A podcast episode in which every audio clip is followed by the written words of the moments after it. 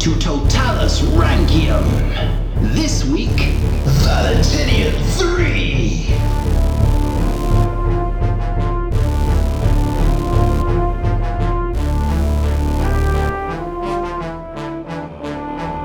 Hello and welcome to Roman Empress Totalis Rankium. I am Jamie. And I'm Rob, ranking all of the emperors from Augustus to Augustulus, and this is episode 75 Valentinian III.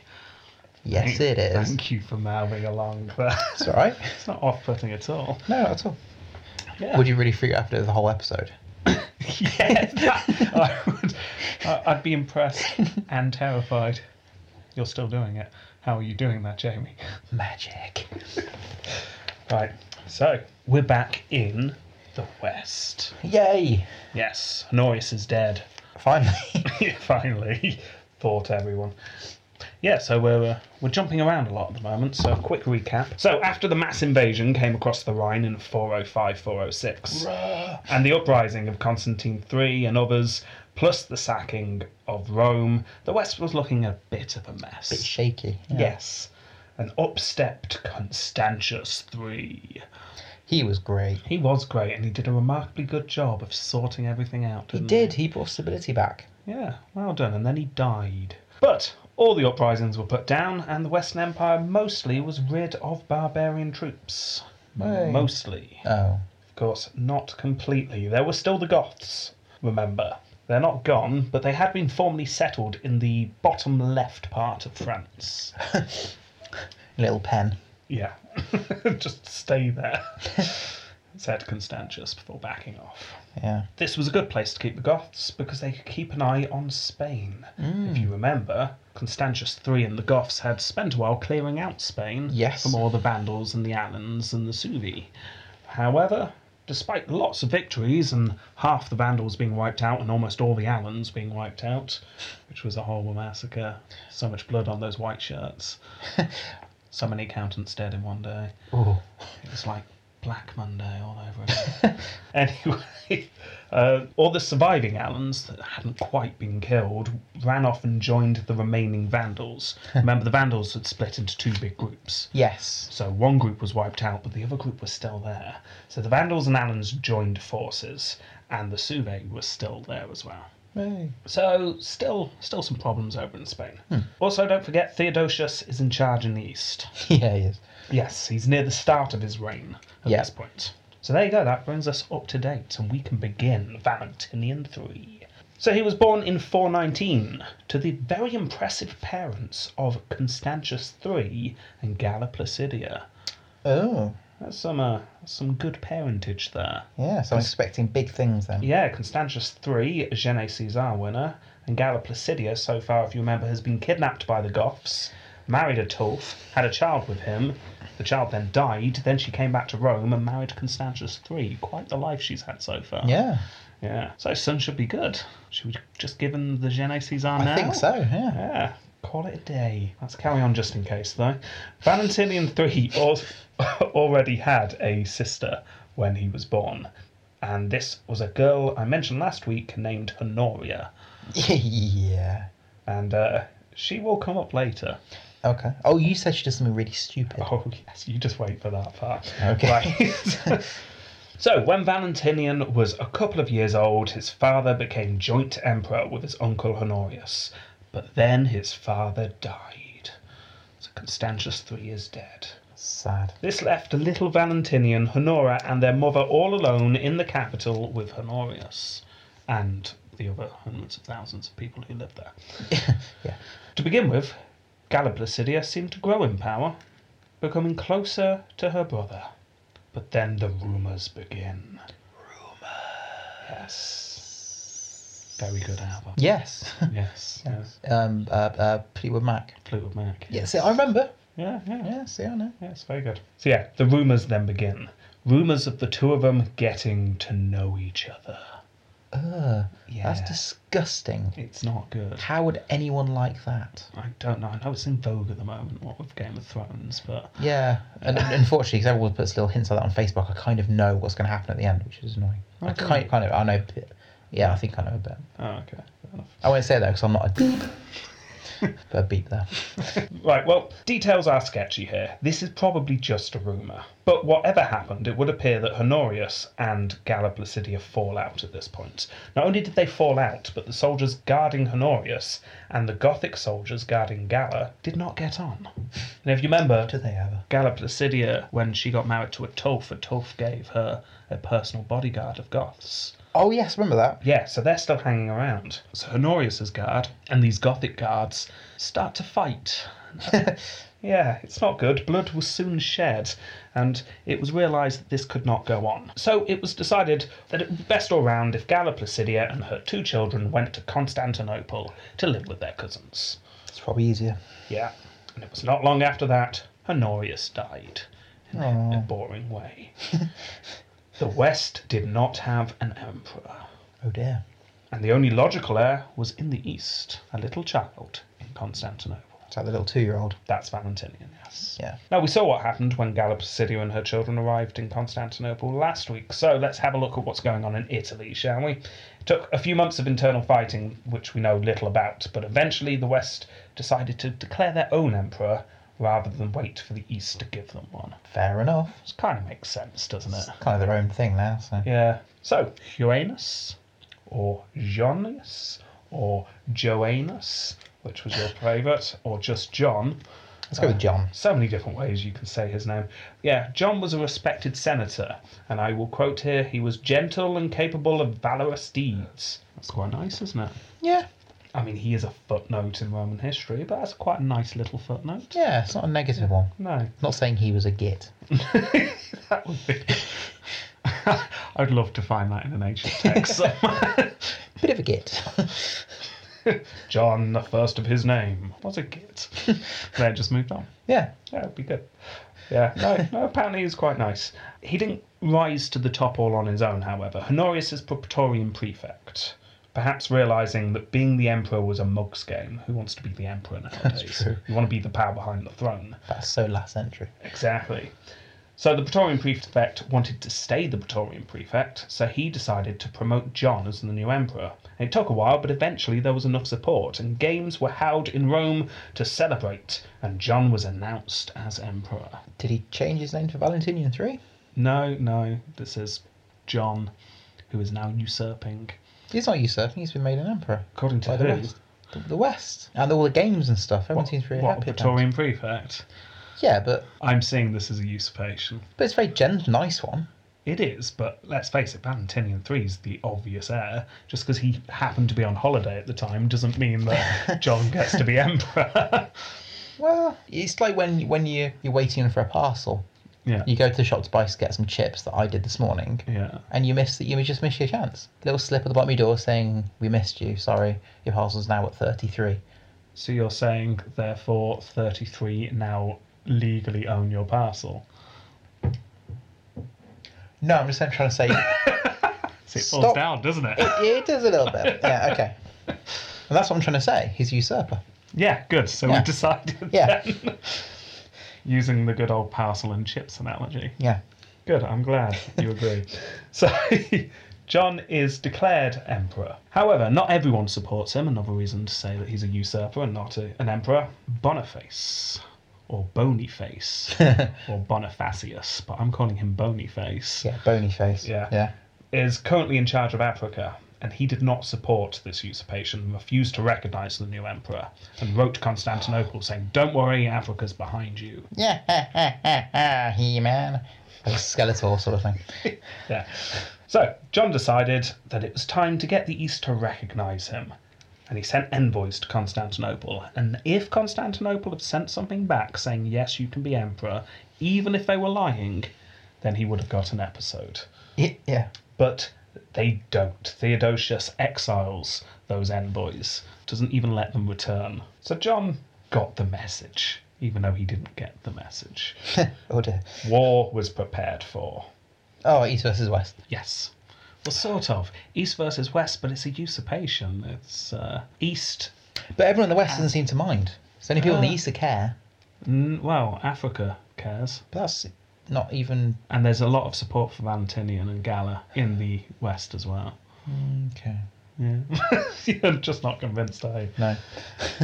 Anyway, cut, cut to Constantinople. If you remember last week, Galla Placidia, Theodosius, and his sister Pulcheria Yeah. sought out a pact where the East would recognise Constantius III posthumously, and therefore his son, Valentinian III, is now the rightful heir.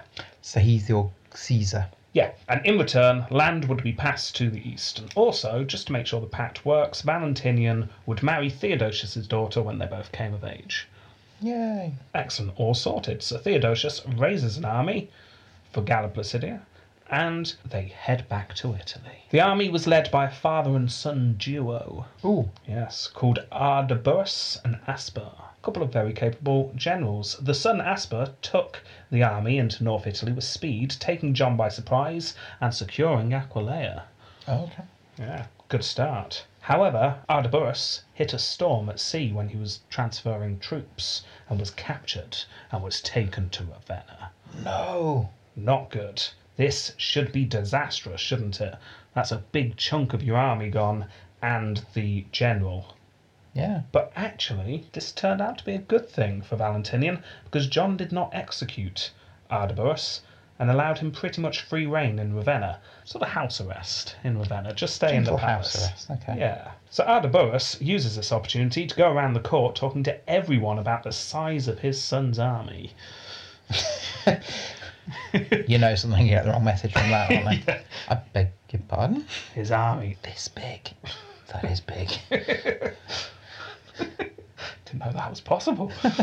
so yeah, not only this, he also talked about all the reinforcements that Theodosius was bound to be sending by now, and also how Theodosius and the future Valentinian would remember those who chose the right side.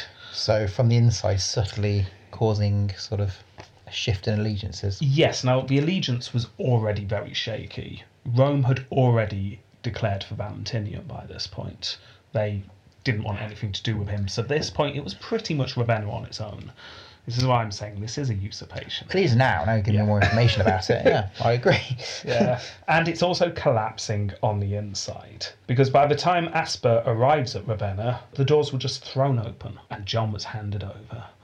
Oh, loyal, loyal citizens. yes. Who? John? Oh, yes, him. No, I didn't realise he wanted to be emperor. He didn't say anything about it, but yeah, have him. oh yeah, he's the one fine. that always wears that blue robe, isn't he? Yeah. oh, No, but he wanted a purple one, but yeah. he's not an emperor. Anyway, Valentinian, yes, spotted him all along. Come on in. Been keeping the throne warm. yeah, John had his hand cut off. Ooh, and then he was tied to a donkey, rode up to Aquileia, where he was then executed.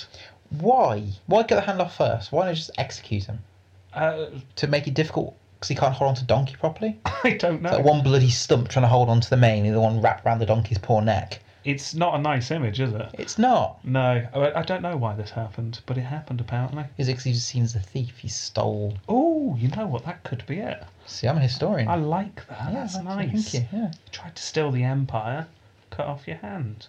Then execute because why not? Yeah, I don't. I'm going to give you ten points for that. Yes. Yeah. 75 episodes, that c- puts you up to 10 points. Yes. So Valentinian wins.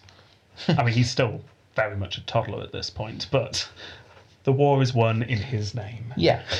So after some political haggling with the East, just to hammer out those fine details, Valentinian is declared the ruler of the West. He's now emperor, and he's five years old.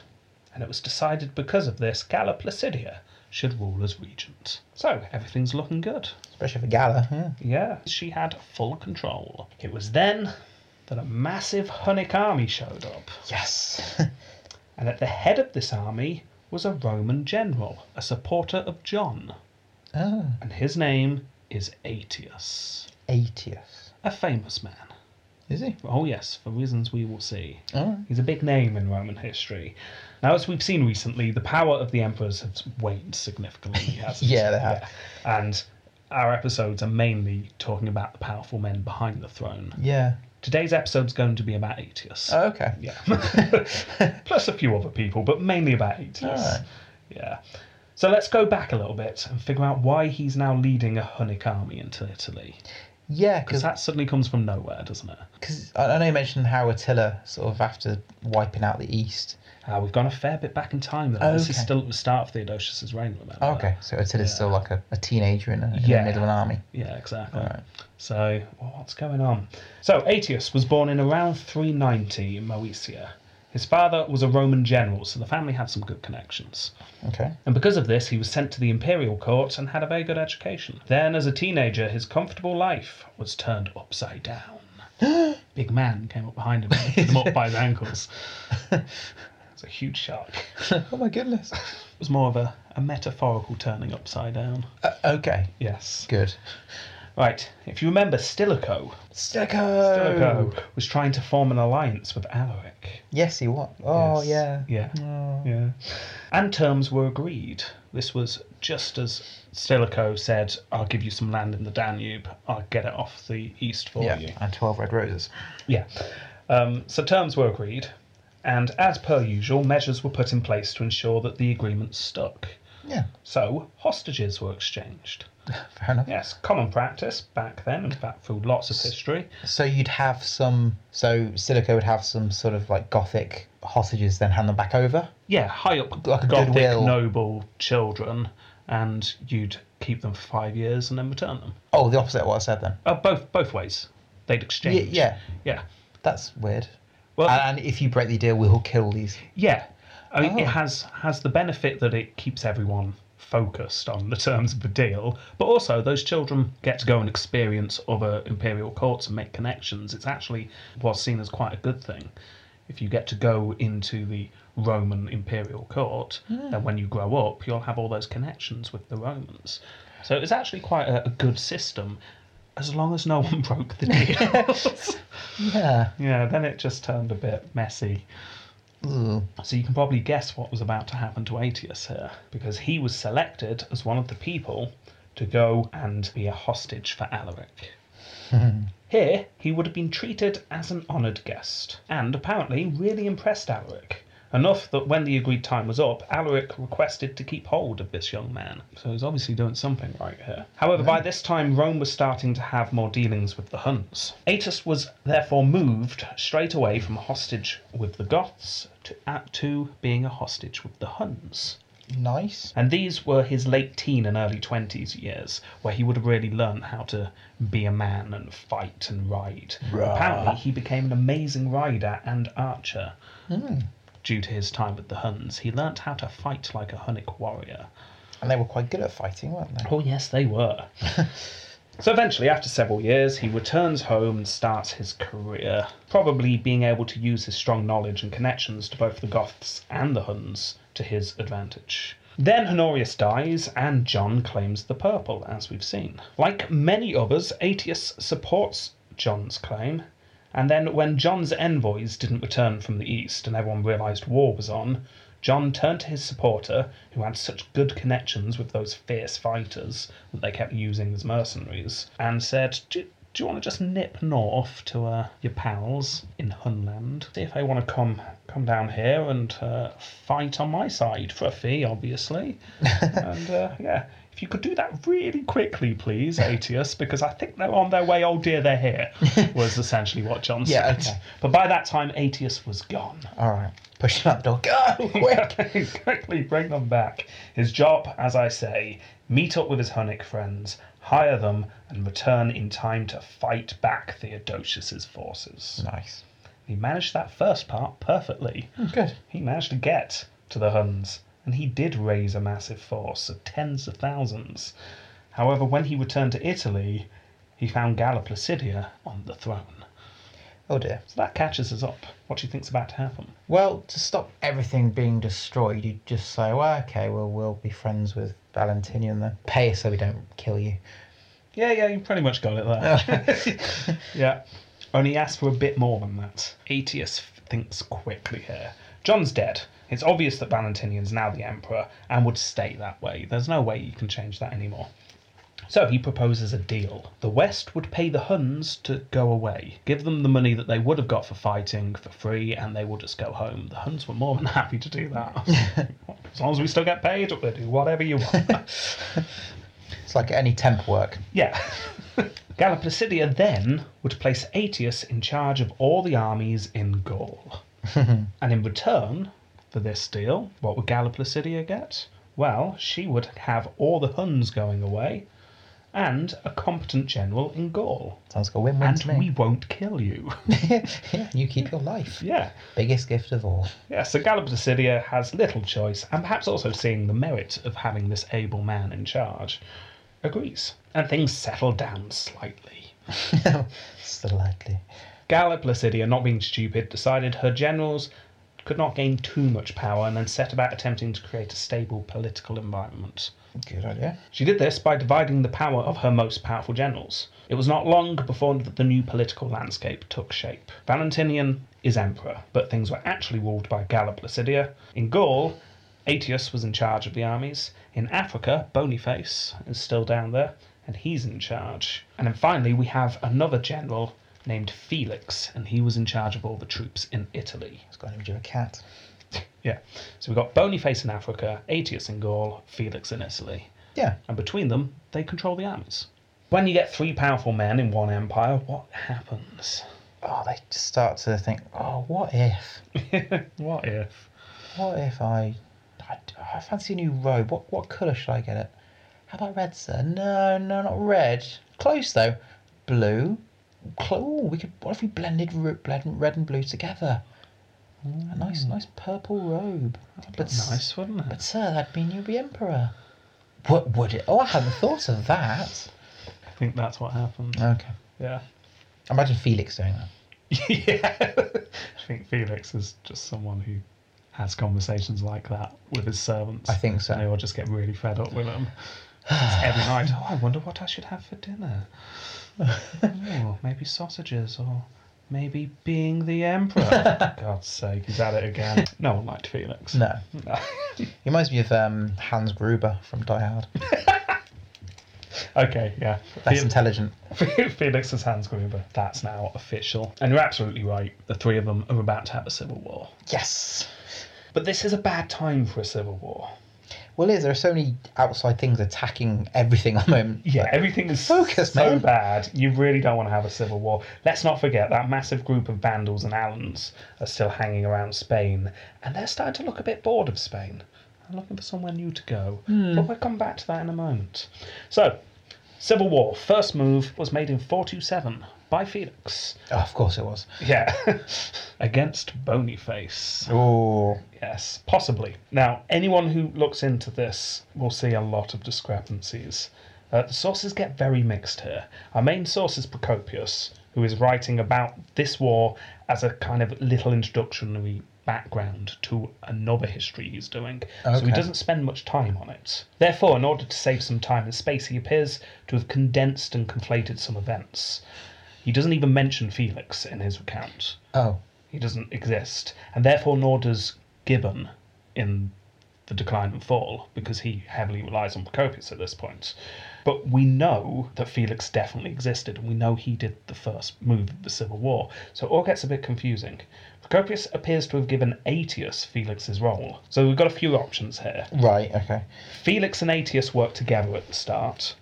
Or, or the following was Felix, despite what Procopius and Gibbon say. I spent ages trying to get my head around this, and I am just going to say that Procopius and Gibbon have got this wrong, and this wasn't Aetius, it was Felix. But you might see in history books that Aetius did this part. I've just gone for one way that it could have happened. Okay. In true Totalis Rangium style Yeah, which is now the way. this is definitely how it happened. So, just remember, there's a bit of debate on this, but here you Right. go. Felix, in an attempt to consolidate more power, was able to convince enough people in Ravenna that Boniface was planning to split with the empire and form his own African empire. Ooh. Now, we don't know how much of this Gallop Placidia believed, probably not much, but Felix convinced her that the best way to ascertain Boniface's guilt was to order him to Ravenna, and if he refused, then he was obviously up to something. But this is the sneaky part. He then sent a letter to Boniface. But it didn't ask him to go to Ravenna, did it? No, it s- said, Bonyface, my good friend, with your bony face. I have bad tidings. People here in Ravenna are plotting against you. I know this for sure. They're going to try and get you into a trap. They're going to tell you to come to Ravenna, and if you do, They will arrest you on sight and execute you. Whatever you do, stay in Africa under all circumstances. And sure enough, Galla Placidia asks for Bonyface to come back, and Bonyface refuses. Oh. Yeah. Felix is able to turn to Galla Placidia and go, See, told you, traitor. That's sneaky. It is sneaky. That's the kind of thing you'd expect in a soap opera, isn't it? yes. That's an EastEnders storyline right there. So, Felix had all the excuse he needed, and he sent his generals into Africa to capture Bonyface and bring him to the capital. Just in the same way Stilicho sent Mezcazal to get capture Gildo. Gildo. Yeah. However, this was not as, as successful because Felix sends three generals to Africa, but the third turned on the other two when they were hunting down Bonyface. Why? Was he working for Boney? We don't really know because details are scarce, but we just know that one of the generals turns on the others while they are sieging Carthage. Yeah. So uh, it's quite hard to siege when your co siegers are attacking you. So the whole thing falls apart. It is a little bit, isn't it? Yeah, which isn't great. No. So Felix, angered that he'd lost such a large part of his force, was at least able to point out that Bonyface's refusal was proof of his guilt. So he's got something out of this. Yeah, yeah. But unfortunately for him, by this time his scheming had caught up with him. Again, things are sketchy here, but it would appear that Bonyface by this point had managed to contact Galla Placidia and explain everything from his point of view. So he told Galla about the letter he'd received. So the only reason why I'm not coming back is because Felix told me it was a trap. Galla Placidia puts two and two together immediately and realizes that Felix is a whole scheming man. Oh, Yeah. just like he is in that film. yes, just like that. And on Christmas, during an office party, falls off the roof of a tall building. Mm, That's not quite how he dies. Oh. Or maybe it is. We'll see, because we're not far off his death. I can tell. So, adding to Felix's woes is the fact that Aetius had not been idle during this time. He had noticed that one of his rivals was weak and headed south into Italy. Aetius talks to Galla Placidia, and together they work out a plan. How, how are we going to deal with this Felix fella then? Aetius was given second in command of the Italian forces, so he's now in charge of the Gallic forces and now second in command of the Italian forces. It's clearly a political manoeuvring against Felix. Sure enough, it was political intrigue that finally brings Felix down. Shortly afterwards, Aetius accuses Felix and his wife of plotting against him. The charges stick, and both are executed By being thrown off a by tall being building. thrown off the tall building. Yeah. So there we go. That is Felix dead. So it's now just Aetius and Bonyface Nice. in a two way battle to see who was going to hold the power behind the throne. But before we carry on, let's catch up with those Vandals in Spain. Oh, yeah, okay. That's still kicking around, not sure what to do. A couple of years previously, at around the same time that Felix was accusing Boniface of treason, the king of the Vandals died, Oh, and a new king took over. And this man is named Gesseric. Gesseric. Far less famous than Attila, but arguably more devastating to the Romans. Really? Yes. Gesseric, much like Attila, had a different vision for his people than the previous king, and announced that the Vandals and the Alans of Spain would be moving to Africa. Ooh. Yes, Africa was richer, it was more prosperous, it was larger. It made sense to move, he claimed, to all his people. Better weather. Yeah? Although it's still quite nice in Spain. Yeah, that's true. Not sure what I'd think, though, if the king just said, right, we're all moving. I suppose they're used to it, though. They've been Imagine- moving around for a lot. Imagine so- the Queen did that now to everyone in Britain. Right, guys, we're moving. Moving to Africa. Okay. Okay. We can go, go back to Ooh. the, the Rhine, where the Saxons, where we originally came from. Yes, got a lovely uh, vineyard in Yeah. near the Rhineland. That'd be great. Let's, let's go and invade the Rhine. All of Britain, all Yes. 72 million people. Go on! Uh, yeah, it's, okay, possibly fewer numbers than that, but it's still a big undertaking yeah. by the Vandals at this time. They were all going to go to Africa. It took a bit of convincing, but eventually he did convince his people. This was a daring move, Yeah. and no one saw it coming whatsoever. The Vandals crossed near Gibraltar. Probably not all in one go, because they would have needed literally 1,000 or 2,000 ships to get everyone across in one go. well, it's such a narrow gap. They could probably just do a, like Exactly. a big rope bridge or something. It's theorised that they spent weeks ferrying them over, but I do like your idea of a rope bridge. You know, that's where you put two ropes. Yeah, one and on you the bottom, one on hold- the top. Yeah, Yes. they did that across Oh, fantastic. the Straits of Gibraltar, and uh, it's still quite long. So it would be really twisty in the middle. Oh, and really wobbly. Really wobbly. Whoa. And this is all of the vandals. So you got the same like- time? Yeah, it's not one at a time. It was just go, go, go. Yeah. Got lots of little old ladies in the middle just spinning. Yeah. A few children doing little cartwheels and stuff and playing. it's like, Eric didn't mention this. Then you get that one git in the middle, it's like, "Whoa," waving it back and forward. yeah. uh, Maybe a second bridge, which is just a rotating log that you've got to run across really quickly. yeah. 300 mile turning log. Like it. And a spongy bit in the middle in it, like big pads. Like Takeshi's Castle, if you've ever Yeah. seen that. it's essentially that. All the way to Africa. Yeah. And once they were finally across, they all high fived each other. It was quite an achievement. And the moving nation headed east along the coast of North Africa. Now, Bonyface, who had just congratulated himself for getting out of that sticky situation, Cool, everything's fine now. suddenly finds himself facing a far superior enemy. Both in numbers and ability. In an attempt to slow down the Vandals, Bonyface sends out some envoys, but this did nothing to stop the oncoming tide. Eventually, Bonyface realizes he's got to raise the troops and try and fight the Vandals back. Yeah. He does so and loses, Ah. and retreats to Hippo. Um, what? Hippo. Hippo was just one big hippopotamus who had s- already sworn allegiance to the Romans, and he Nice. would protect them at their hour of need. Oh, he's like a water god. Yeah. Most dangerous animal in Africa as well, hippo. Yes, they are. Kill thousands a year. I know. I love that fact. Yeah. Yeah. Just by yawning. Yes. yeah. But no, of course, Hippo is not an actual hippo. It's the name of a city. Oh, is it? Oh, Yes. I misunderstood. Thank you for. Oh. Yeah. Clarifying. this is where Bonyface decides to face them. The siege begins. But the Vandals are not the Huns. And like all the other barbarian groups for the last few hundred years, they were not great at siege warfare. Wonder why. So it's just sent like five guys, right? You guys, you surround the town at night. They'll go to bed, for example. Do you think they're laying their plans in the tent with the blackboard? Options how to get into the city. Number one, knock on door and ask politely. Option two, send send a firm but polite letter. Option three, send eviction notice. Have we got anything else, lads? Nope. Ladders? We don't have any ladders. Oh, No, That's all like Allen keys with the Allens.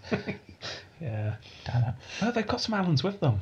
Oh, This that's is fine a, then. This is a Vandal Allen. They left the ladders behind. Those Allen keys, I know. No Allen ladders. Damn. That's so annoying.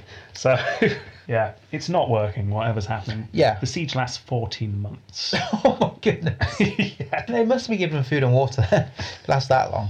Well, th- this um, shows that Bonyface was doing a decent job. If he had in Africa, where you're really not expecting to be attacked, No. I mean, out of anywhere in the empire, you'd expect Africa to be safe. But he'd still stored over a year's worth of food in the city just in case. That's good. But Oh, yeah, that's not bad. However, just because the Vandals were sieging Hippo didn't mean that large groups of them couldn't wander off and sack other places that were less well defended. Ah, okay. And Africa was soon overrun. Things were looking desperate. Now, as I've mentioned before, Africa is important. I, I can't overstate how important. Food and Food and wealth. yeah. Most of the money comes out of Africa. It is the economic hub and the granary for the Western Empire. You can't lose Africa. If you do, your empire falls apart. It's the breadbasket, isn't it? Yes, especially considering Britain and Spain and parts of Gaul were just no longer paying any taxes. Uh, you needed this area. So Valentinian, still very young, so Galla Placidia, Yeah. realizes that something needs to be done. Bonyface is out of action, so it falls to Aetius to sort things out. But Aetius could not simply just head south into Africa because They took the rope bridge down. Yes. Not just that, because at the same time, troubling news was coming from Gaul. The top left part of France, so Brittany, had revolted. Now, as far as we can tell, this was not a barbarian invasion, but actual genuine Roman locals just giving up on the empire. It's the first time we really see this. It's another crack starting to appear here. So that's not good. Not only that, the Goths, still in the bottom left part of France, had decided they wanted more of Gaul and started to spread out a bit. After all, Constantius III was dead and they'd made their deal with him. So it was time to go and get a bit more land, stretch their legs out a bit. Also, on the Rhine, some problems there with some barbarians. The Burgundians A group that Rome had reluctantly settled in Gaul during Honorius's reign was starting to cause some trouble. That's not good. Eight- graffiti, that kind of stuff, yeah, yeah, littering, yes, lots of littering. It hang was- off street corners and shouting loudly. Yeah, loitering and littering. Oh dear. It, it wasn't good. And also, Aetius realised that he was just not militarily powerful enough to take on either the African or the Gallic problems, let alone both of them. He just didn't have the strength. So, what to do? Huns. Huns, of course. Well, actually, he did more than that. He sent off two letters. One he sent to the east. Theodosius was doing well over there. Not much was happening. Surely he could spare some men. And sure enough, things were friendly enough between the two halves of the empire that Theodosius sends Oh. Aspar. You remember that's the son of the father and son duo from earlier. Yes. So he's sent over to help out Boniface in Africa, freeing up Aetius to start thinking about the northern problem. Good. So Aetius then sends a letter to his old friend the Huns. Would they like some more mercenary work? Aetius got a reply. Of course, the Huns were more than happy to help out their old friend for a fee. However, while busy trying to organise all this, the political intrigue of the Civil War popped up again. Oh dear. I think the only case I can think of while when Rome are trying to fight a civil war and an external war at the same time. yes, Aspar had arrived in Africa and fought the Vandals with Boniface. The fighting was hard and both sides took losses. At some point during this war, so it's still going on, Boniface returns to Italy. Okay. He says, "Ah, I'm go- nipping back to Ravenna, Aspar. Is that okay? Aspar looks up from fighting, Of course. Pro- probably in the middle of a battle. Just, yeah, so you are coming back, aren't you? Oh, get some eggs. I mean, this this is the Western Empire. We are Eastern troops. But you are- you are coming back, yeah? yeah, yeah, I'll be back soon. You sure? So Promise. Boniface goes back to Ravenna, and once there, starts talking to Galla Placidia. Now, obviously, there some political intrigue was going on between the two of those two because Galla at this point decides to promote Boniface to be in control of all the forces of Italy. I thought Aetius was. Yeah, that's what Aetius thought as well. Hang on.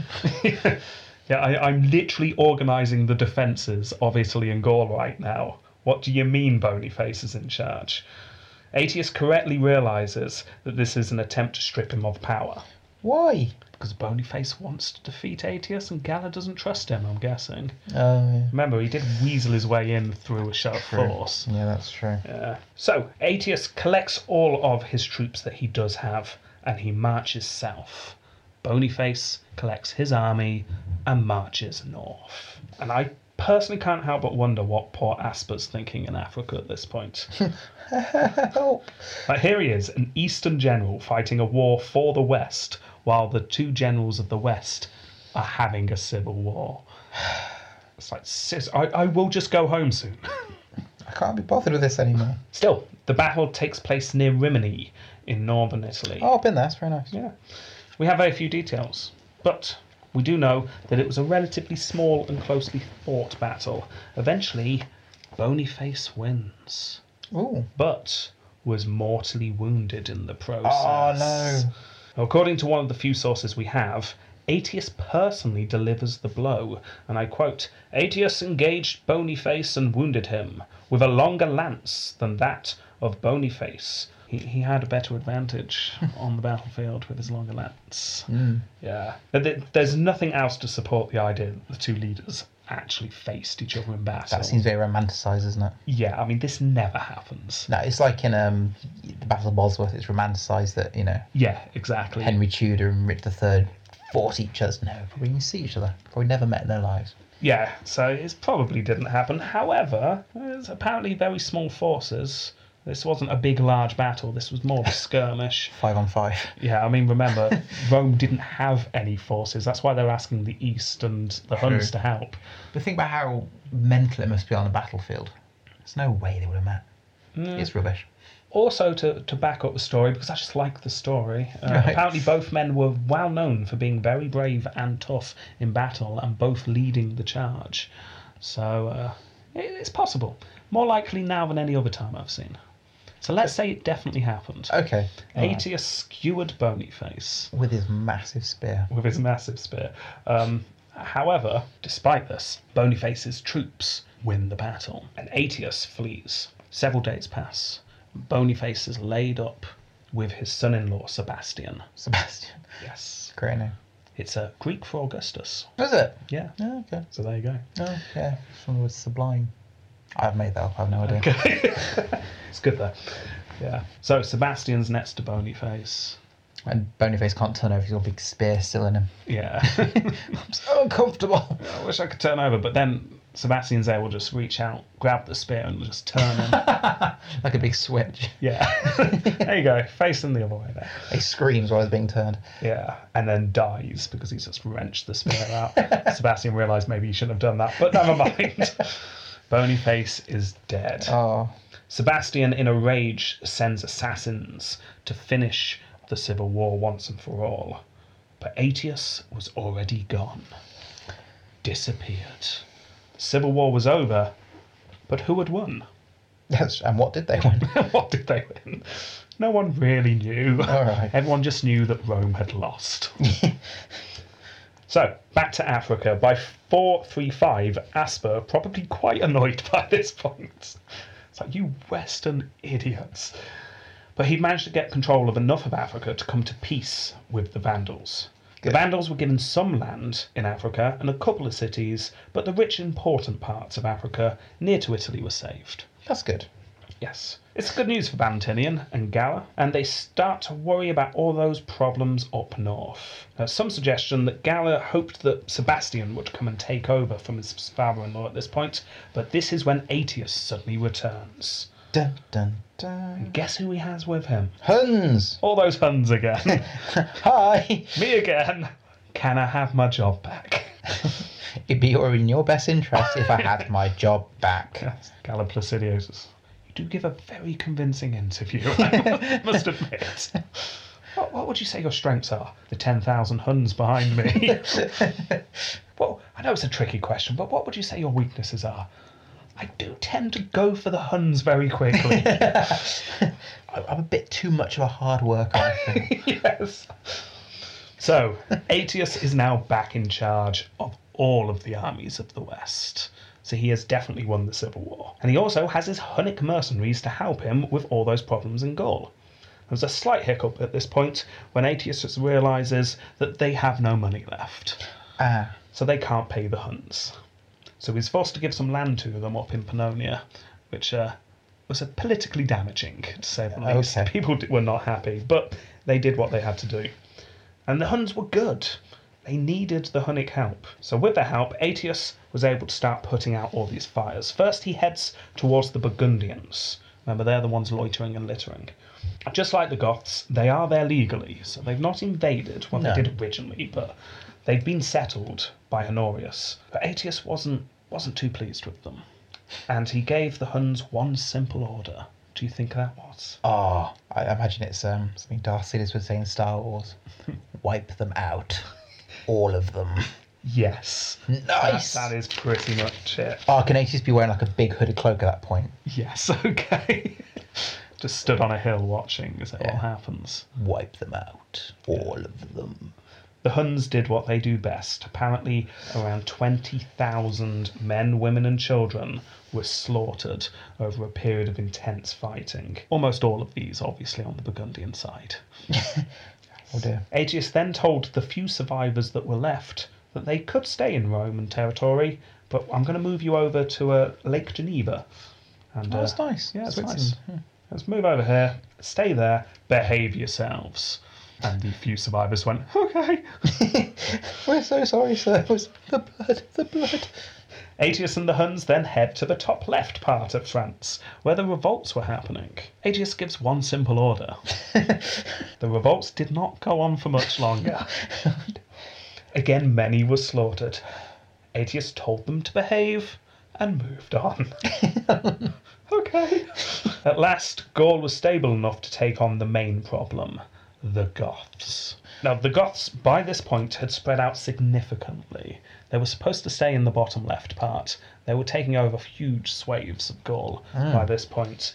It was starting to look less like people coming in and settling in on the land and more like an invading force, like they were originally. Yeah. The the diplomatic relations had fallen apart completely. So Aetius counterattacks, and in 436 spends three years fighting. The war was hard won, but won nonetheless, and an agreement was made that the Goths would go back to the land that Constantius III had given them originally. During this war, Aetius was able to use his influence to sort Spain out also. The Subi were still there, but after a show of force and some political manoeuvring, they were given just the top left part of Spain, which was part, by far the poorest part.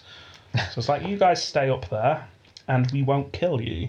So, in about a decade, all this took. Aetius had managed to push several barbarian groups out of Gaul, put down several rebellions, and regain some of the empire. That's very impressive. Yeah, If he's an empire, he'd have a Gene Caesar by now.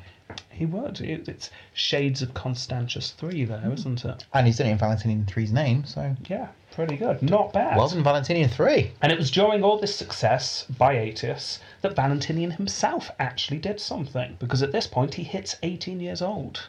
Ooh, Yeah. as a bastard. Yeah, so he goes to Constantinople and he marries Theodosius's daughter as originally planned. Oh, yeah. Yes, and this is when he becomes the emperor in his own right. Galla Placidia steps aside. So she's no That's longer quite good because regent. she didn't need to.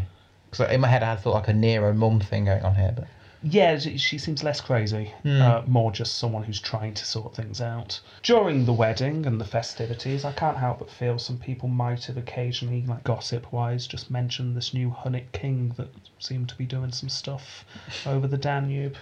What was his name? Aaron. Something Aaron like the that. Hun, yeah. So- something like that. Anyway, but I doubt anyone paid much attention. No. So Valentinian heads back home, and shortly after, his new wife gave birth to a daughter. oh, Things are looking good once more. I was gonna say the empire on the west is a lot more stable than it was. Yes, it's taken a while, but it's getting there. But then, Ah, what are these thunderclouds? It's Gesseric. And the Vandals, without warning, suddenly break their pact and invade Africa once more. And it is not pleasant. We have a passage from a sermon from a priest who was there in Carthage when Carthage was taken. help! Help! Help! My God, we're all dying! Help! Oh, you've seen it. You've heard it before. I'm choking on my own blood. That kind of thing. yeah, well, it's actually worse. Oh, Mothers of families dragged off into captivity, pregnant women slaughtered, babies taken from their nurses and thrown into the streets to die. Every day there comes into our ears the cries of those who have lost in this assault a father or a husband. There is no one to bury the bodies of the dead, but horrible death has soiled all the streets, all the buildings, the whole city, indeed. It didn't go down as one of his most cheerful sermons that year I, I, I don't know. as everyone was walking out and he had his little hat. chink chink. So he was a bit down today, Father.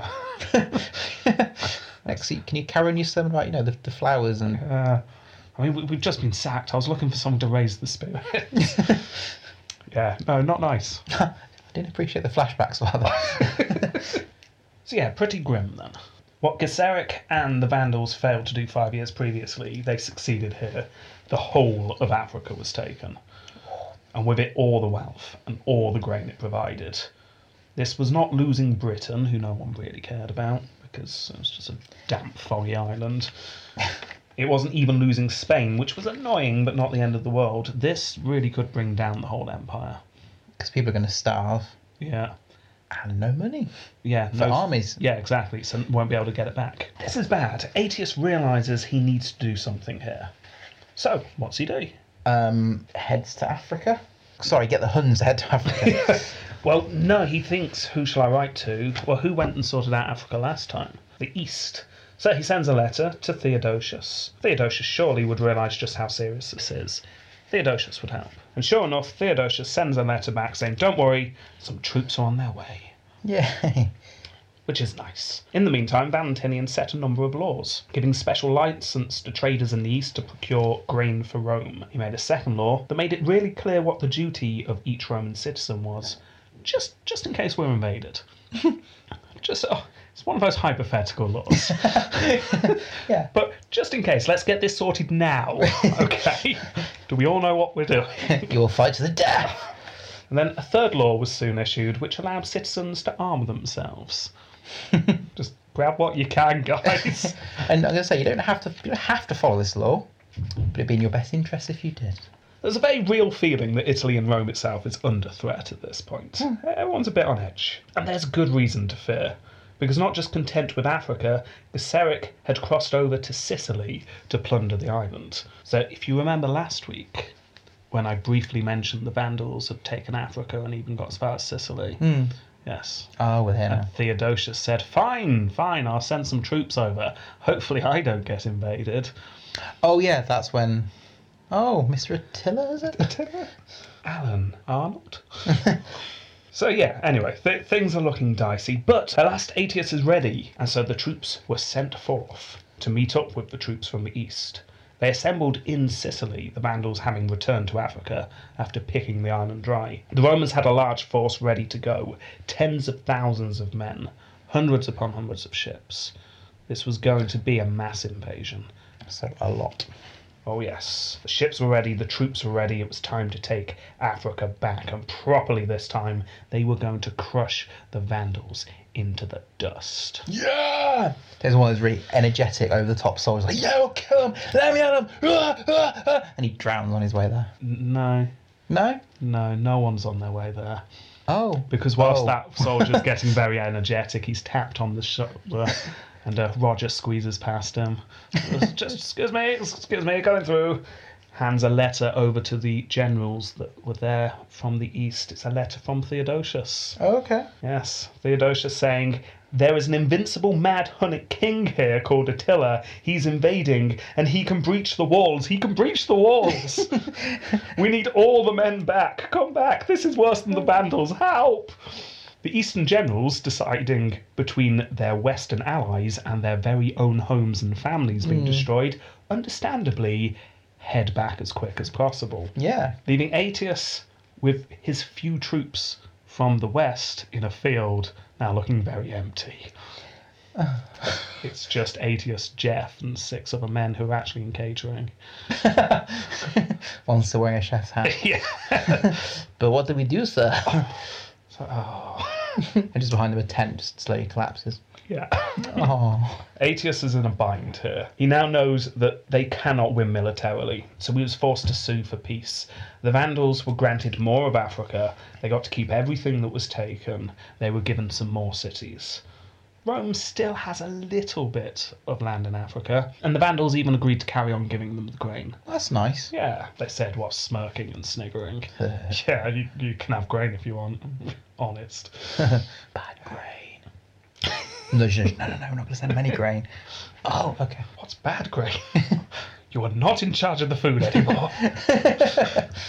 so, Aetius, being a real, realist, figured that the only available option here is to treat the Vandals like they treated the Goths and try and pull them into the empire. So he convinces Valentinian to offer his daughter's hand to Gesseric's son. So Aetius is trying to do a, a marriage to join these two peoples together. Unfortunately, the maneuver doesn't work Ah. because the son was already engaged to the daughter of the Gothic king, Damn it. which really says something about the standing of the Western Empire at this point. Good point, yeah. No thanks. Got a Gothic king lined up. Emperor of the Roman Empire. Nah. Nah. May Maybe 100 years ago, I'd have considered it, but. Uh, it's just look, all the paint's coming off him.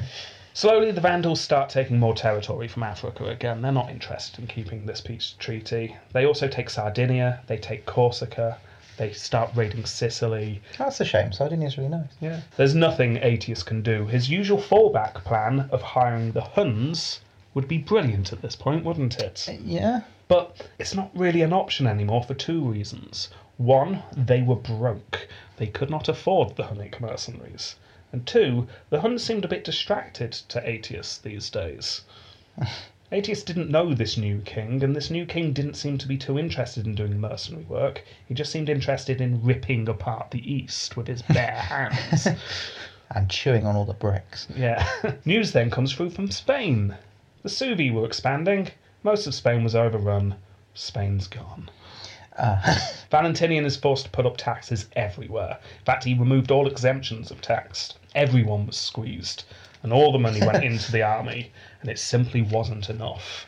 oh dear. The loss of Spain, and far more importantly, the loss of Africa, meant that the empire is now economically ruined. Oh dear. Aetius and Valentinian did their best staggering on through for the remainder of this decade, but no gains are made. The empire just needs one tiny little push, and it will fall. Oh, that's really sad.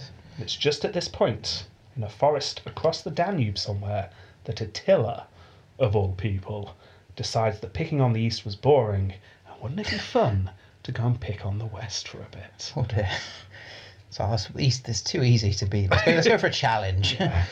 But why? Why did Attila decide to switch from rinsing the east dry to go to the west? Go on, what's your theory? Uh, well, because you, because you got the the Suvi and you got the barbarians and stuff like that. So Yeah. something to do with them. Oh, More so yeah, I than the suppose he could, Romans. could cr- try and get stuff on them. There are several reasons, but this is by far the best story, so this is the one I'm going for. As per usual, some of this could be made up, but it definitely happened. Yeah. Right, if you remember, Valentinian has a sister, Yes, he does. Honoria. Honoria was apparently everything her brother wasn't. She was strong willed, she was ambitious, she was willing to use anything she had at her disposal to further her political power, which led to accusations of her getting to know quite a number of people. Okay. One day, she had had enough. Her brother was weak compared to her, so why wasn't she allowed on the throne? After all, her mother had ruled as regent, and her cousin, Pulcheria, ruled as regent in the east over her brother. She's not going to try and be an empress, is she? So Honoria starts to have an affair with a man she thought she would be able to convince to make a play for the throne. But secrets are hard to keep in the royal court, and this was soon discovered. The man was quickly put to death, and Valentinian was furious with his sister. Galla Placidia steps in, as mums do. now, now. You're not going to execute her. But I want to. so she steps in and suggests that they wed Honoria off to the most boring senator they can possibly ha- find in the hopes of stabilising things. They're worried that she would convince anyone she marries with her strong will to start a coup. So they look Boring around. senator. Well, we've got um, we've got Flash McCready over there. no, not him. He's too cool. There's uh, there's Graham Gray. Which one's that? He- He's the one waiting for trains to be invented so he can spot them. oh, really? What's that entail? Just waiting. Ah, th- this could work. What's that he's wearing? It keeps off the rain. It doesn't rain much in Italy, no. And he seems to keep his all his drinks in a little container. Keeps them very warm. Why has he got something between bread? That's weird. What's his name again? Herculanus. Which is a very exciting name for such a boring man.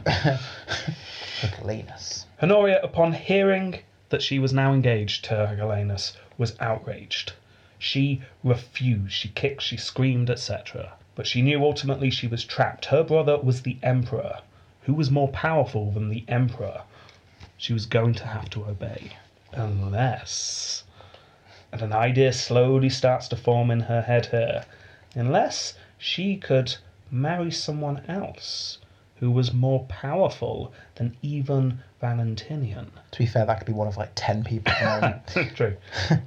Who is more powerful? well, you've got some Roman examples. Yeah, Aetius, for example. yeah, You also got um, Miss Invincible, yeah. but she wouldn't be that stupid. She writes a letter to the most powerful man in the world. And in the letter, she pleaded for help. Here she was, a princess in distress who needed to be rescued from a hateful wedding. And in the letter, she placed either a brooch or a ring, it depends on what source, to prove that it was her.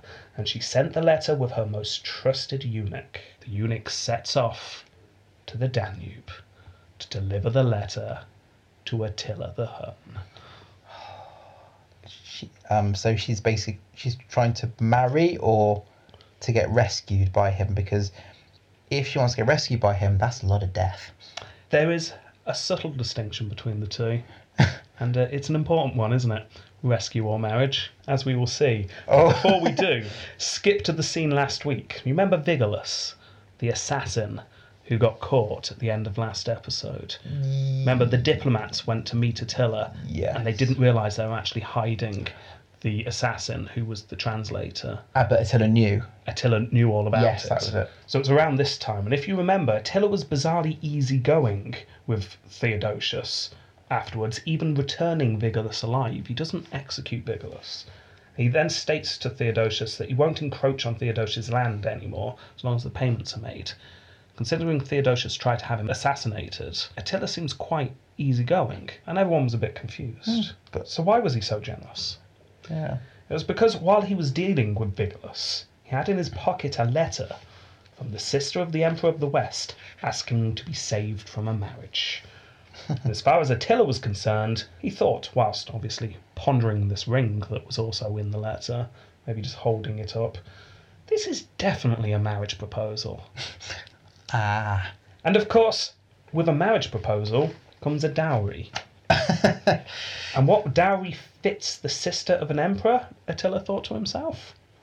He reckoned about half the empire would cover it. Oh. So Attila writes to Theodosius, not Valentinian. Theodosius is the senior emperor. So he writes to Theodosius, putting forth his demands. Honoria wants to be my wife. I will have half of the empire, please. Theodosius is utterly stunned by this turn of events and writes to his cousin in the West, telling him what had just happened and advising them that they just hand Honoria over to Attila. Just give him what he wants. He has spent the last decade slapping me about. we cannot defeat this man. Give him what he wants. Valentinian receives the letter and goes into a fit of rage. This is the first he hears about all this. The eunuch who was who delivered the letter was sent for and tortured in order to get the whole story. To Valentinian's horror, everything was true. Did he have to torture? Why not just what happened? yeah. yeah. Valentinian then beheaded this eunuch and then ordered the death of his sister, Oh. which was only stopped when Galla Placidius steps in to calm his, her son down. However, Honoria was placed under arrest. Shortly afterwards, some tough envoys arrive from across the Danube. What? We're here from Attila. We're just uh, checking up on her highness. She's doing all right. Yes, Attila had heard that Valentinian was not being very nice to his fiancée. And this, as the envoys started to describe, was uh, upsetting to Attila. We don't like Attila when he's upset. Attila don't like Attila when he's upset. no one likes Attila when he's upset. That's when the tears start. Not Attila's tears. The tears like the ones falling down your face right now. yes, the envoys leave. Attila is on his way. Oh dear.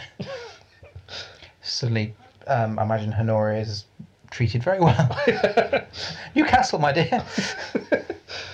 Other news comes through at this point. Theodosius is dead. He fell off a horse. Oh yeah. Yeah, Uh, that was a bit of a shock. Kind of needed an ally over there. That's a bit of a blow. And then Galla Placidia dies. oh. Yeah, whose guiding voice had ran the empire for so long. Valentinian is suddenly feeling very cornered and very alone. it's a good job Aetius is still around, with his dubious loyalties and allegiance to the Huns. but, fortunately for Valentinian, Aetius was definitely loyal to Rome. And he looked at the forces that he had managed to scrape together over the last few years and he mentally weighed it against Attila's forces, who had just smashed the entire might of the Eastern Empire not once but twice. Still, Aetius was not a quitter. If there was going to be a war, then a war it would be. Oh dear. But he then received a letter from Attila. Don't worry, I'm not attacking. Why would I attack? It's the home of my future bride. I'm just going into Gaul for a bit to sort those Goths out for you. Call it a wedding present. Okay. Yeah, that's nice, isn't it? Yeah. Aetius wasn't fooled for a moment. Yeah, because when he says sort out, as in sort out with weapons and or yeah. Aetius does some digging and soon finds out that the Goths had also received a letter from Attila saying, Don't worry, Goths, I'm not coming to attack you, I'm just coming to kill the Romans. I've got no problem with you guys, us barbarians need to stick together, what, what? or something like that. So Aetius starts frantically putting together a defense plan. He pulls in every political favor he's got, paid any group he could think of, to form a Gallic coalition. The people in Gaul, the Romans, the Goths, the Franks, some of the Alans, the surviving Burgundians, those like five or six left that are near Lake Geneva, You know how I like wiped you all out earlier? Help! Those guys who wiped you out are coming again. Only this time they hate me. so, uh, help. Yeah. So, a- all of these people, he tries to form into an alliance. The Huns were coming, and they were going to destroy them all. They had to band together. And this message starts to seep in, but it's taking time. And suddenly, Attila sweeps over the Rhine. He hits Metz, and he takes it out as easily as he had the cities in the east. So any hope that maybe he can't take these cities is gone. He can. Then Trier falls just as easily, and then Attila reaches Orleans or Old Orleans. He puts it under siege, but by this time, Aetius's political manoeuvring had managed to scrape together a force, mostly of Romans and Goths, and together they approach Orleans and they surveyed the might of the Hunnic army. Oh dear God. But Attila wasn't expecting this. He really wasn't expecting Aetius to be able to put together any kind of defence. So he was caught slightly off guard and decided rather than attempt to battle and a siege at the same time, he would simply withdraw from the city and then swing round, crush the resistance, and then go back to sieging. well, yeah, let's pull out, get around, kill him. This character. We, give it a week. After all, he had cut through countless Roman troops before. But perhaps he should not have been quite so confident, because unlike those countless Eastern Roman troops, Aetius had had a large number of battles under his belt, and had become pretty good at winning these battles. Plus, his time living with the Huns meant that he had an advantage over most Romans when it came to understanding Attila's tactics. And we don't have much detail, but the battle takes place. The two sides draw up. Attila was front and centre of his army. And we do have a quote. The fighting grew fierce, confused, monstrous, unrelenting. A fight like no ancient time has ever recorded. A brook flowing between two low banks was swollen by a strange stream and turned into a torrent by the flow of blood. Oh, Those whose wounds drove them to slake their parching thirst drank water mingled with gore. oh. I go for a drink of water and suddenly you suck up half an intestine. Yeah. Nice. That's pretty much the only description we have of the battle. We've got no actual what really happened, just No. this river of blood. so nasty, but what we do know, and get ready for this the Roman Gothic coalition win. it's not a huge victory, but it is a victory. It's enough to push the Huns back. This was the first time anyone had ever managed to defeat the mighty Attila. Nice. Attila apparently could not quite comprehend what happened. I don't understand. Why are we going backwards? I don't, I don't understand. Yeah, why, why had he be beat, been beaten? Due to the lack of sources, we don't know why Aetius was able to defeat Attila when no one else could, uh, but presumably it was because he was a good general. Guys, take your swords out the scabbard. oh! Oh, look, they're, ooh, Much they're quite sharper. sharp, aren't they? Dangerous, even. so Attila, meanwhile, decided that honour demanded that he die immediately and ordered his funeral pyre be built. What? Yeah, he'd lost a battle, he couldn't possibly go on. At this point, his nervous advisors pointed out that losing a battle was hardly the end of the world. They could easily come back from this. It's not as if they were wiped out. Yeah, we let them win, sire. Attila was eventually convinced not to kill himself, and the Huns start slowly making their way back o- to the Rhine, pillaging, taking towns as they go, but heading in the direction of the Rhine. Aetius follows, not confident enough to attack, and just very glad that the Huns were kind of retreating. Does it count as a retreat? They're still attacking all our land, but they're going in the right direction. Just Going let them away. keep going. And eventually the Huns leave Gaul. Aetius had done it. Gaul was saved, sort of. Apart from large swathes of it was, Yeah. was burning. Yeah. But it wasn't over because Attila, understandably, was not happy. It was time to show the West just who he was. He was Attila the Hun. He spent the winter preparing, and come spring he was ready. This time he was not going to plunder the provinces. This time he was heading into the heart of the empire. He was going to lay Italy to waste. Aetius, meanwhile, was attempting to reform the Gallic coalition. Get the band back together. Worked last time. Yeah, had their one hit wonder. Yeah, but found that the forces in Gaul were less keen to fight for the survival of Italy. it's like, yeah, we'll, we'll fight to the death for our own land, but don't really care about down Yeah, there. Ah, screw you guys. We've never liked you lot anyway.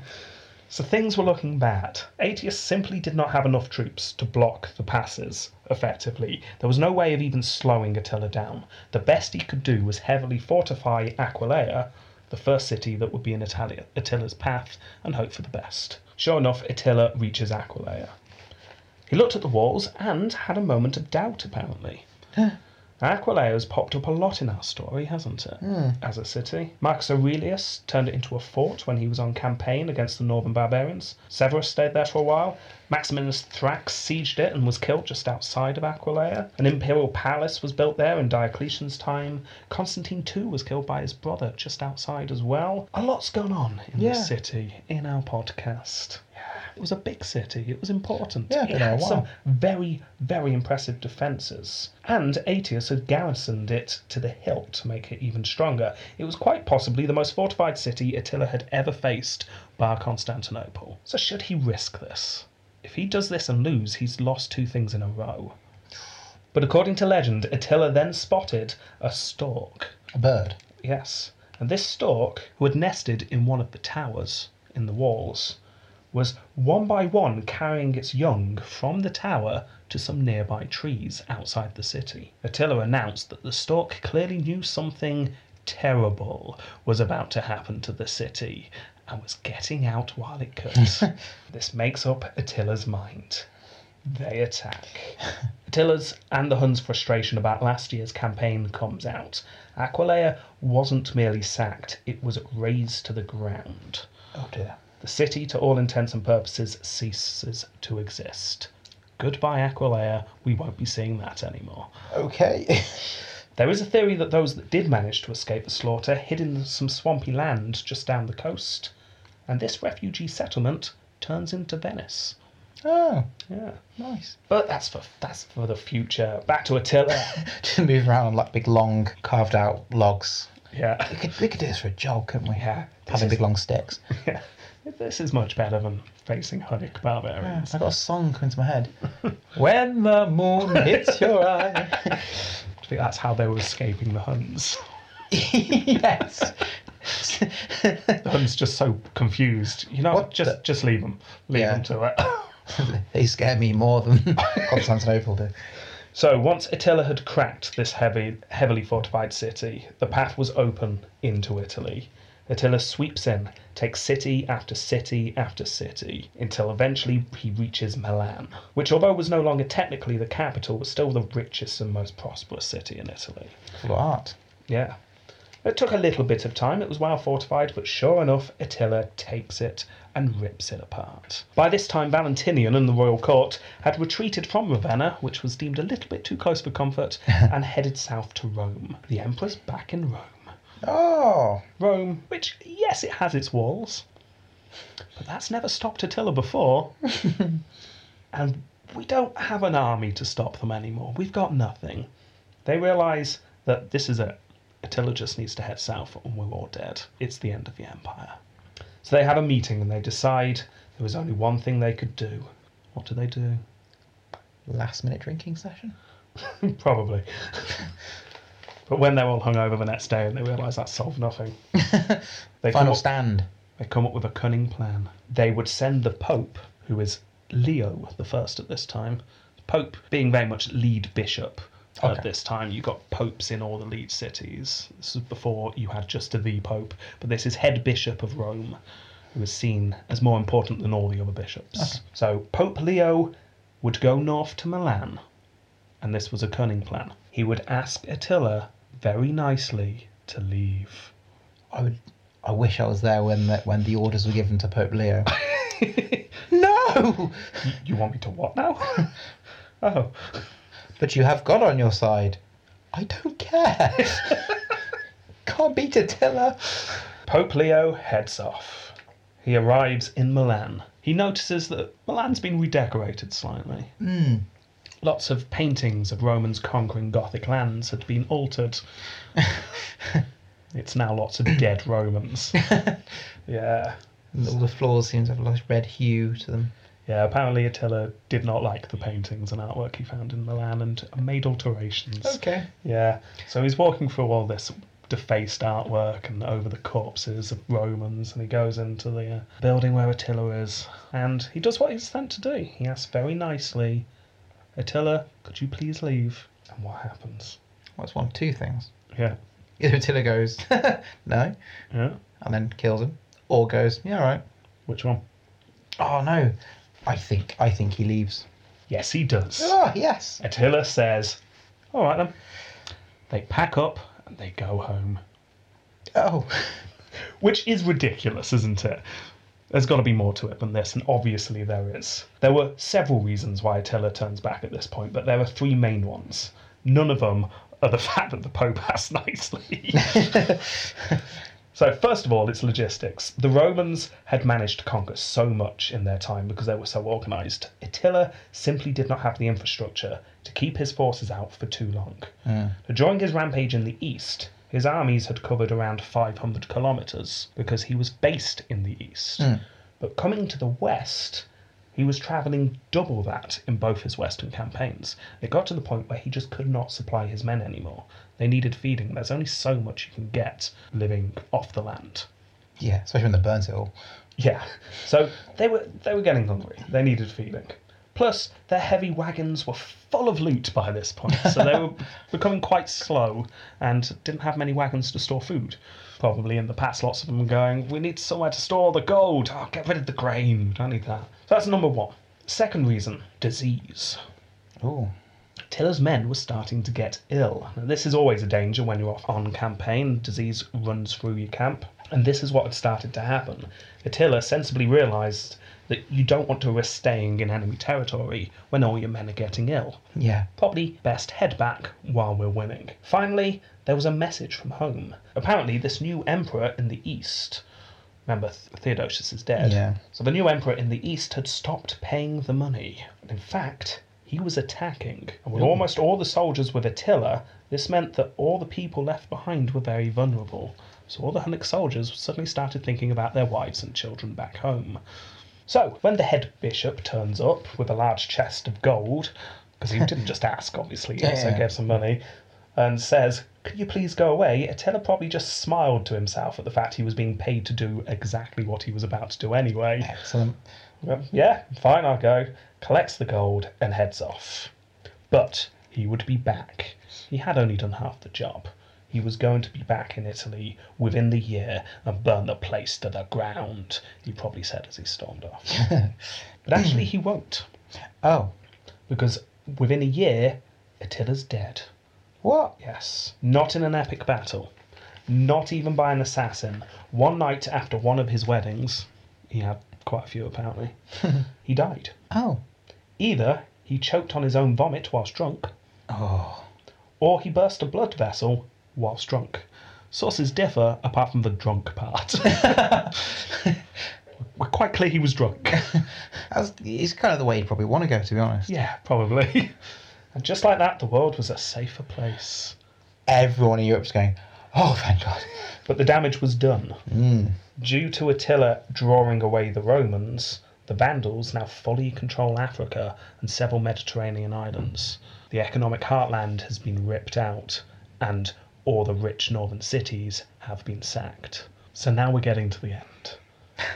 Introduce one more character, just just at the end. Okay. Petronius Maximus. Might want to, Petronius Maximus. It's like a Harry Potter spell. yeah, un- underline him. Pop him in a box if you want, because we're going to talk about him more in a future episode. But for now, just know that he was a senator and he disliked Aetius. And while Aetius was away fighting and attempting desperately to hold back the barbarians, Petronius was able to work his way with Valentinian. And it did not take much, what with Aetius's checkered background in terms of loyalty, to convince Valentinian that Aetius was planning to take over now his mother was gone.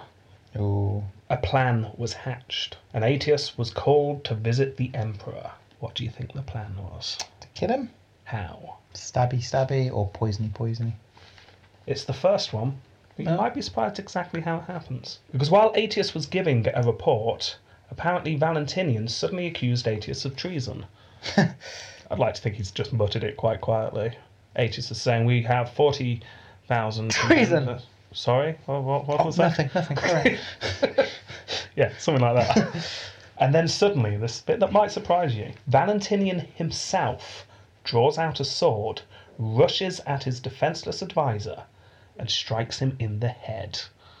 oh, Aetius dies instantly. Valentinian, the only thing he does all episode is kill the one guy that could do stuff. with his bare hands.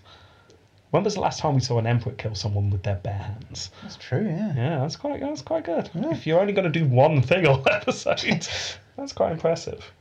In fact, everyone was so shocked by this and had the same reaction as you. One person said to Valentinian, "You have cut your right hand off with your left." Yeah. It's like, what have you done, you idiot? You know those like barbarians and goths and stuff. It's uh, he's just quite good at that. yeah. Not anymore. He's dead. You killed him. What we gonna do now, Valentinian?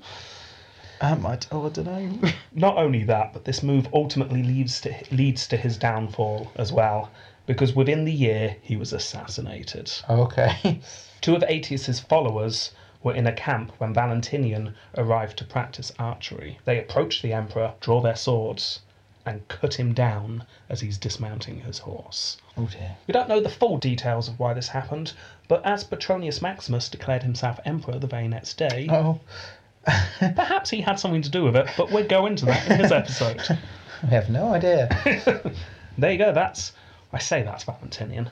That's Aetius and Attila, with a bit of Vandals thrown in.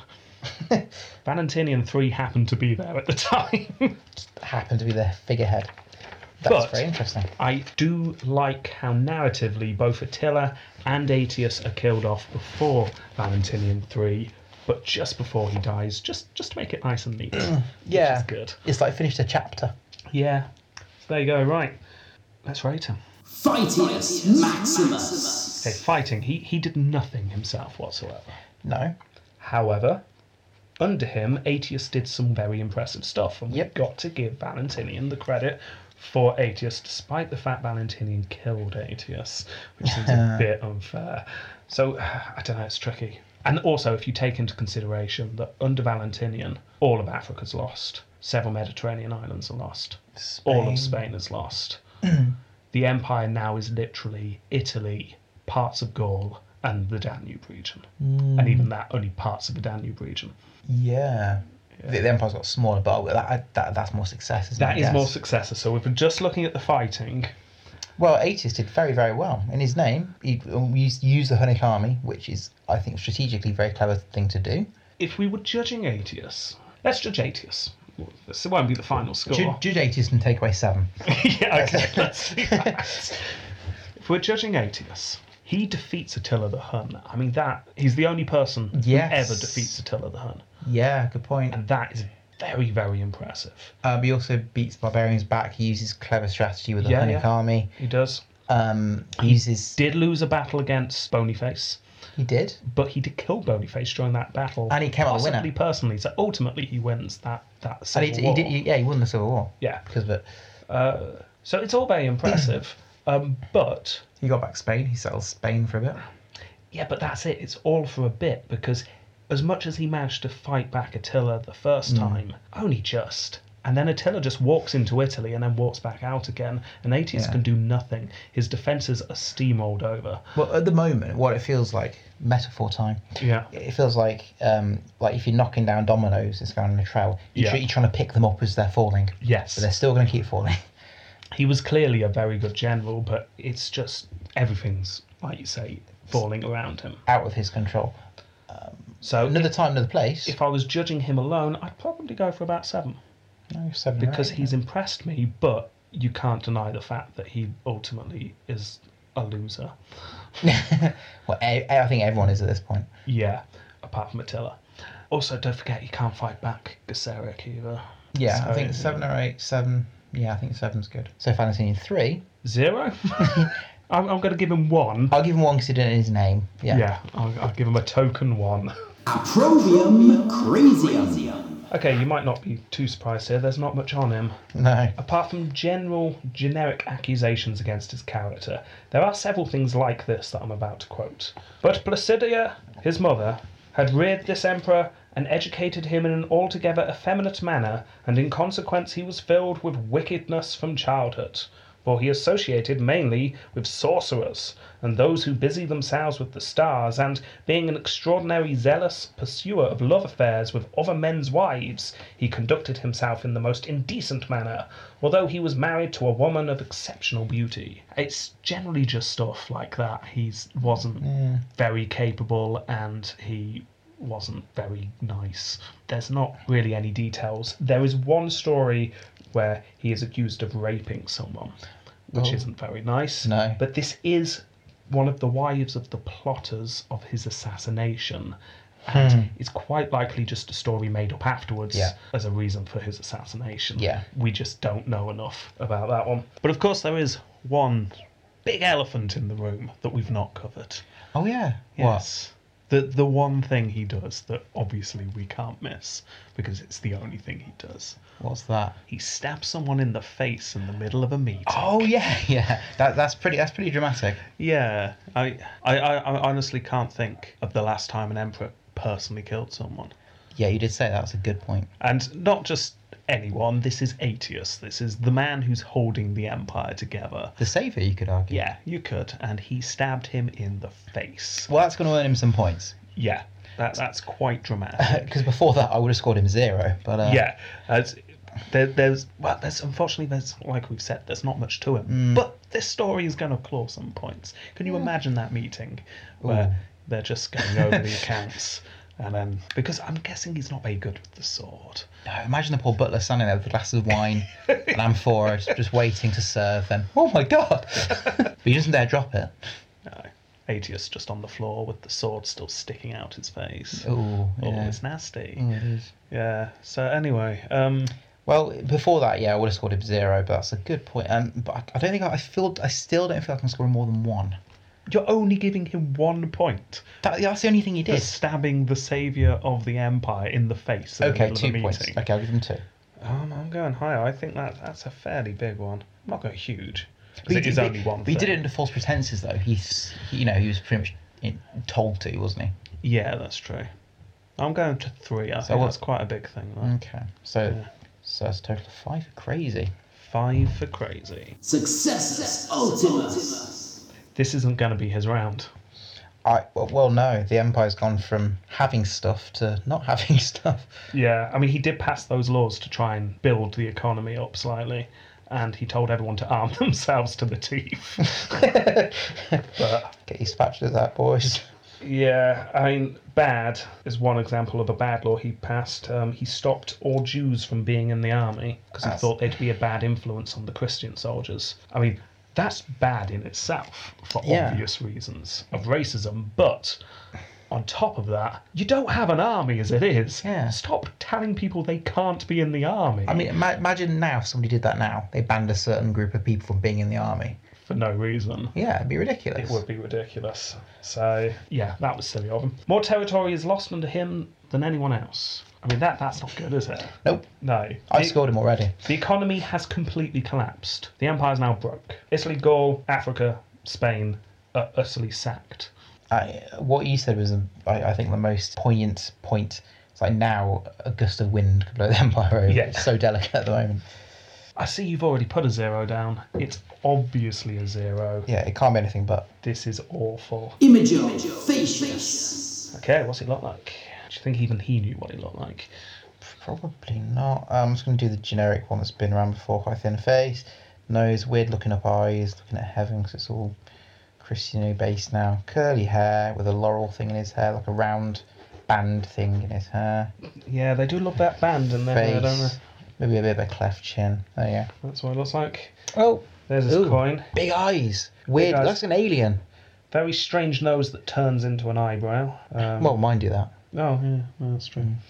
Uh, yeah, weird coin. And we have a bust that may be him. We're not 100% certain about the bust. Slightly chubbier face than I expected. Yeah, He's got the band in his hair, yeah. weird fringy thing, eyes staring up classily.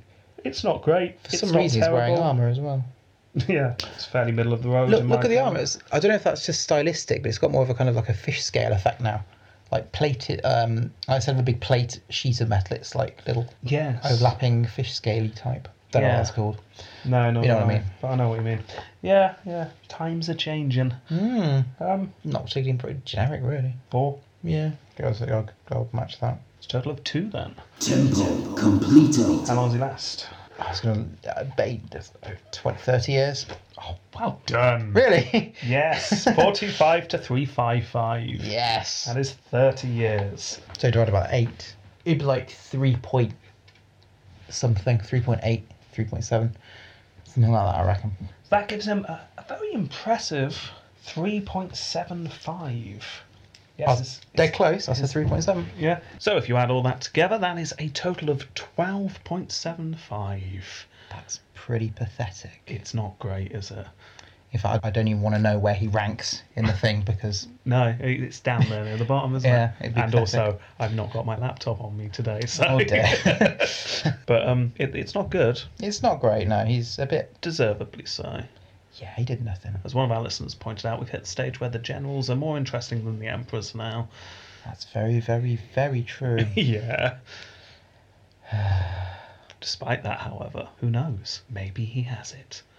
Um, Do they have a certain Gene Caesar? uh, nope. Aetius, does he deserve it? Oh, Aegis deserves it. It beat Attila the Hun. The only person ever to beat Attila the Hun. He did, but how much?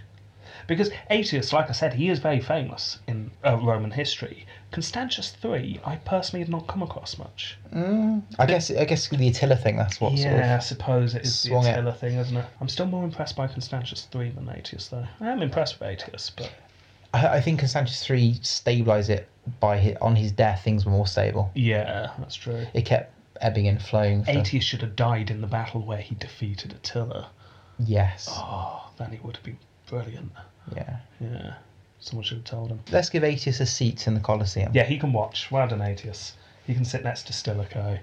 Yeah. and Alaric and Anthemius and all the other powerful men that we've had recently. I'm the guy that wrote stuff. What's his name? At the beginning. oh yeah, we've got some of our sources watching Yeah, as well, haven't we? yeah. Yeah. Right. Anyway, so that's a no though. Oh, isn't yeah, it, no. For uh, Valentinian three. Oh, out of interest, did he beat Valentinian two? Yes, he beats Valentinian two. Well, that's not hard. No, he was a child. but obviously doesn't beat Valentinian one.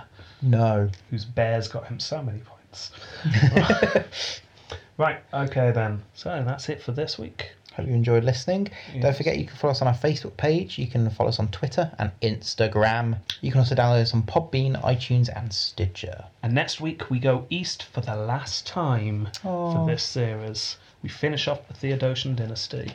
Is this with uh, Patronus? No, this is Marcian, Oh, who okay. I've not mentioned at all yet, and he's technically not really Theodosian, uh, but he is sort of in a way. We'll discuss it next week. Okay. Anyway, so we're going to go east for the last time, and then we finally come back to the west and we finish off the last emperors of the west. Oh, Yes. So until then, do you think these walls will hold? hope so. Goodbye. Goodbye.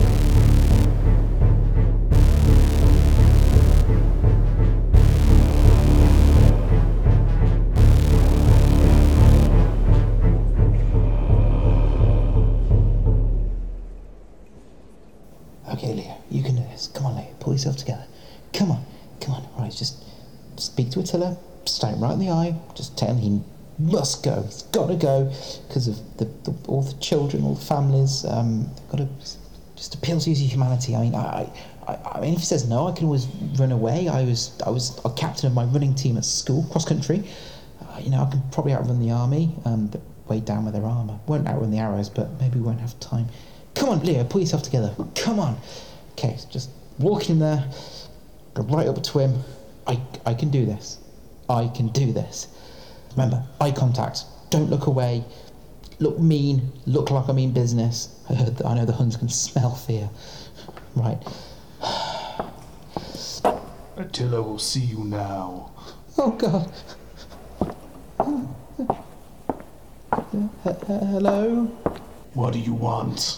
Um, I, I, I was, Look at me when you're talking. okay, okay, okay, okay. Um, uh, Um, I was, I was won- wondering if you, you, you please, if, it, if it's okay, and you've Yes. and you've got nothing better to do because you're so great and compassionate, and we all love you here in Rome. All the Romans love you. Go on. Um, we, we're just w- w- wondering if, if you want to, not demanding anything, if you want to, w- would you please go away? Yeah, all right then. Huh? Go on, lads. Back up. We're going home. Oh, thank God.